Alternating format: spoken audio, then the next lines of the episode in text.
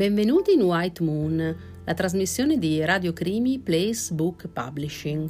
Io sono Stefania Montanari e questo è Io la conosco di Mauri Incen. Controllare di avere sempre tutto in tasca è una delle poche abitudini che mi sono rimaste fin da ragazzo.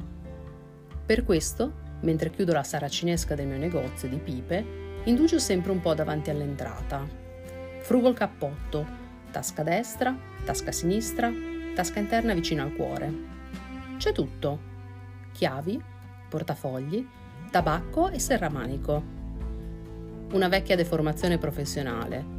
Avere sempre qualcosa con cui limare il legname, dare le ultime rifiniture. Nessuno ama tenere in mano una pipa che perde scaglie. Finita la mia autoispezione, sento per la prima volta quella voce ma io la conosco. Mi volto. A metà del viottolo che ospita il mio negozio, una figura massiccia strizzata in un cappotto grigio. Mi viene incontro ciondolando e noto un sorriso cordiale aperto sul volto paffuto. Io la conosco. Un vecchio cliente? Un conoscente del circolo di bridge? Scruto quel viso senza trovare appigli né sul largo naso dalle narici bovine né sulle orecchie a sventola rossicce. Io la conosco, la conosco. Penultima ipotesi. A questo punto una speranza. Un errore. Mi schermisco dietro gesti imbarazzati e frasi a mezza bocca. Non ricordo, non so, mi scusi, devo andare. Prendo la via della fuga lasciandolo lì ancora sorridente le ampie mani addirittura allargate in un accenno di abbraccio non richiesto. Non si volta ad inseguirmi, né con lo sguardo né con un gesto. Continua solo a ripetere Io la conosco. L'ultima sconfortante ipotesi si fa largo di prepotenza. Un pazzo. Al mattino presto mi piace muovermi per la città. Vado a piedi al negozio ed ho modo di evitare il trambusto delle ore più affollate. Prima ancora di aprire la saracinesca, la prima verifica della giornata. Tasca destra, tasca sinistra, tasca interna vicino al cuore. C'è tutto, posso aprire. Non faccio in tempo a girare la chiave che lo sento di nuovo. Io la conosco. Avrò sentito male.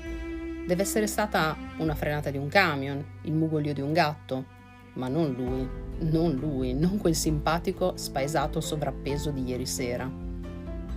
Come in un sogno alzo lo sguardo e me lo ritrovo quasi addosso. Noto stavolta i suoi occhi, fiduciosi come quelli di un Labrador. Io la conosco, la conosco. Ha allargato di nuovo le braccia. Il contatto diventa inevitabile. Mi stringe con delicatezza, ma io mi sento soffocare. Odore di mentina, dopo barba da poco prezzo e sudore, soprattutto sudore.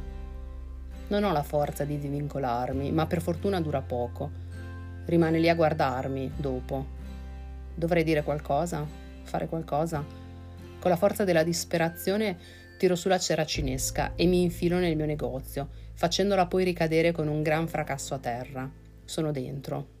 È buio, ma almeno un buio solitario.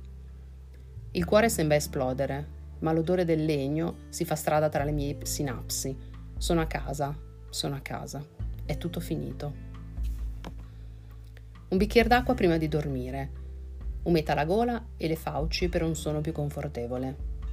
Il vetro riposto sul legno del comodino fa un secco rumore di compostezza. Posso scostare le coltri e godere finalmente della frescura linda delle mie lenzuola. Spengo la luce. Con le dita dei piedi vado sempre a cercare le zone del letto ancora fresche, per scaldarle tutte. È così che mi dispongo al sonno pacifico, ristoratore. Ma ecco quel grido lacerante, metallico. Sta suonando il telefono. Ma chi? Ma cosa? Ma perché? Rispondo impastato. All'altro capo del filo l'incubo parla da sé. Io la conosco. Sono passate due settimane. Le mie pipe splendono, in bella vista, dalle teche di vetro, lucide di straccio. Pulisco da solo il mio negozio, non amo far toccare le mie teche a uno sconosciuto. Le osservo una ad una, ogni sera prima di chiudere. È bene che non ce ne sia nessuna troppo in mostra rispetto alle altre. Sono tutte uguali, tutte diverse, e per questo devono rimanere allineate. Le loro peculiarità emergono da sole, a colpo d'occhio. Se disgraziatamente, per errore, ne avessi riposta qualcuna troppo avanti verso la vetrina o troppo indietro rispetto al bancone, mi accingerei a rimetterla subito a posto, curando di proteggere le dita con una pezzuola da occhiali che ho sempre nel taschino del gilet. Non si devono lasciare impronte su una pipa. Il grasso delle dita potrebbe rovinare il legno e poi l'impronta è senz'altro sgradevole da vedere. Saracinesca abbassata, ultima verifica della giornata.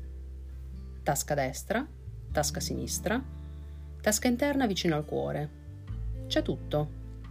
Nella prima l'orecchio destro, nella seconda l'orecchio sinistro, in quella interna il naso. Il seramanico è eccezionalmente spostato alla tasca sinistra del gilet. Una piccola retrocessione necessaria.